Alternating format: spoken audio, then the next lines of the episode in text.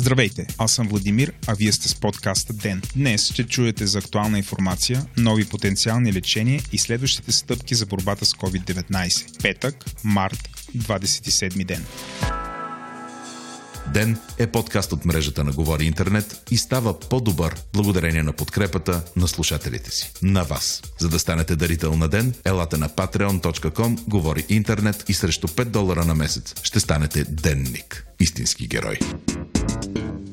Случаите на COVID-19 в България продължават да се покачват, но плавно. За момента по всичко личи, че има голяма възможност страната ни да е избягала от така наречения италиански сценарий, тъй като след точно две седмици карантина все още няма голям бум на болните. Те към момента са 276, което прави 33 нови случая за последните 24 часа, а общо са направени 6458 теста. Според професор Венцислав Мотавчийски, обаче ние категорично вървим нагоре по кривата и заболеваемостта е 10-14% отгоре на всеки ден. Той очаквал пикът на заразата у нас да е около средата на април и да съвпадне с Великден. Смъртните случаи в България остават 3, с което към момента смъртността в страната ни е от ниските, около 1%. Штабът смята, че държавата е подготвена и за много по-тежък от сегашния сценарий. Ние разполагаме с 7473 болнични легла, подготвени за болни от коронавирус, а от тях 1347 са интензивни, т.е. с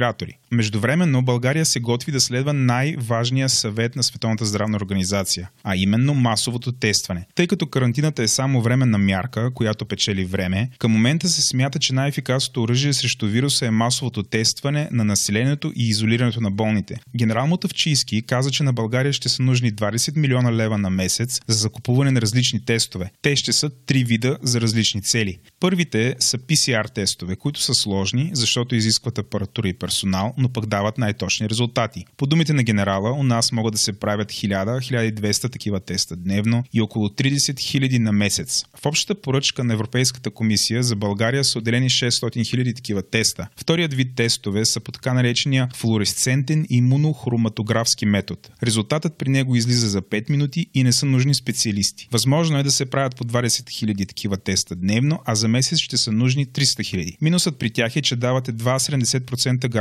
за достоверност и въпреки това ще дадат по-широка представа за това как се разпространява болестта сред населението. Третият вид тестове, които ще бъдат използвани са тези за антитела, т.е. да се разбере кой вече е изкарал COVID-19 и има имунитет към него. Това е важно, тъй като при над 80% от хората вирусът протича много леко и дори без симптоми и те може въобще не знаят, че вече са го изкарали. Такива тестове може да се обработват до 40 000 на ден у нас. Те обаче са важни също да се види как се е разпространила болестта, но и потенциално да могат да освобождават редица хора от карантина и те спокойно да се връщат на работа, което да раздвижи економиката. В момента текат процедури по закупуването на трите вида тестове, както и маски и още респиратори. Стана ясно и че вече 24 000 души в България са под карантина, а над 200 са досъдебните производства за неспазването на карантината. Мерките ще продължат и следващия месец, а Мотавчийски вече каза, че не смята, че те ще бъдат свалени до Гергиов ден. Тоест има голяма вероятност сегашното положение да продължи дори и май месец.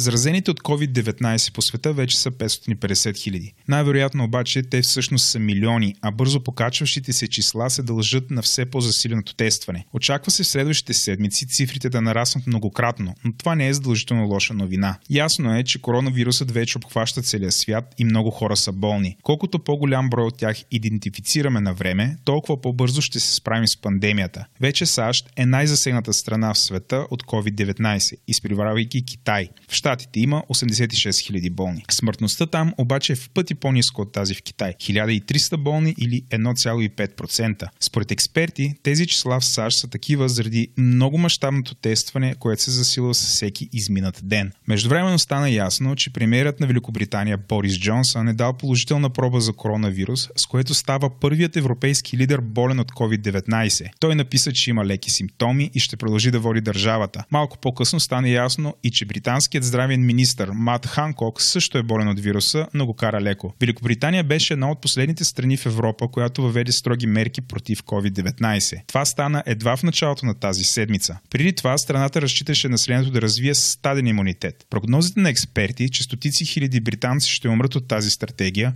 обаче накара правителството рязко да смени посоката си. Това забавене обаче може би означава, че в Великобритания болестта вече е много разпространена, след като преди дни стана ясно, че дори престолонаследника принц Чарлз е с коронавирус. Според официалните данни, болните на острова в момента са 12 000, а загиналите 580. Междувременно става ясно, че макар че все още не са доказани като ефективни с широки клинични изпитания, терапиите с хлорохин вече се използват масово в целия свят за лечение от COVID-19. Вчера дори Венцислав Мотавчийски каза, че всички тежко болни в България се лекуват с комбинация от лекарствата хлорохин и антибиотика азитромицин. Хлорохинът е открит през 1934 и се използва най-вече за лечение на малария, но и за лупус, някои видове артрит и други. Той е в списъка на Световната здравна организация за най-безопасните и ефективни лекарства, необходими на здравната система. Патентът му е свободен, а цената му е изключително ниска. Последните седмици се появиха много данни, че той е ефикасен срещу COVID-19, макар че в момента все още няма достатъчно информация от клинични изпитания, доколко това е вярно. Сегашните знания обаче явно са достатъчни, за да започне да се използва той широко. САЩ пък се готвят да започнат нов вид експериментална терапия срещу COVID-19 – вливане на плазма от заболели и вече оздравели хора в кръвта на неизкарали все още коронавируса. Медиците се надяват, че така ще предадат антитела на все още не изкарали COVID и ще ги предпазят от болестта. В момента болниците в Нью Йорк се готвят да изпробват този метод, подкрепени от губернатора на щата. Американската агенция по храните и лекарствата FDA вече обяви, че ще разреши спешната употреба на плазма за пациенти в нужда. Трябва обаче да се проведат клинични изпитания преди този метод да започне да се прилага масово.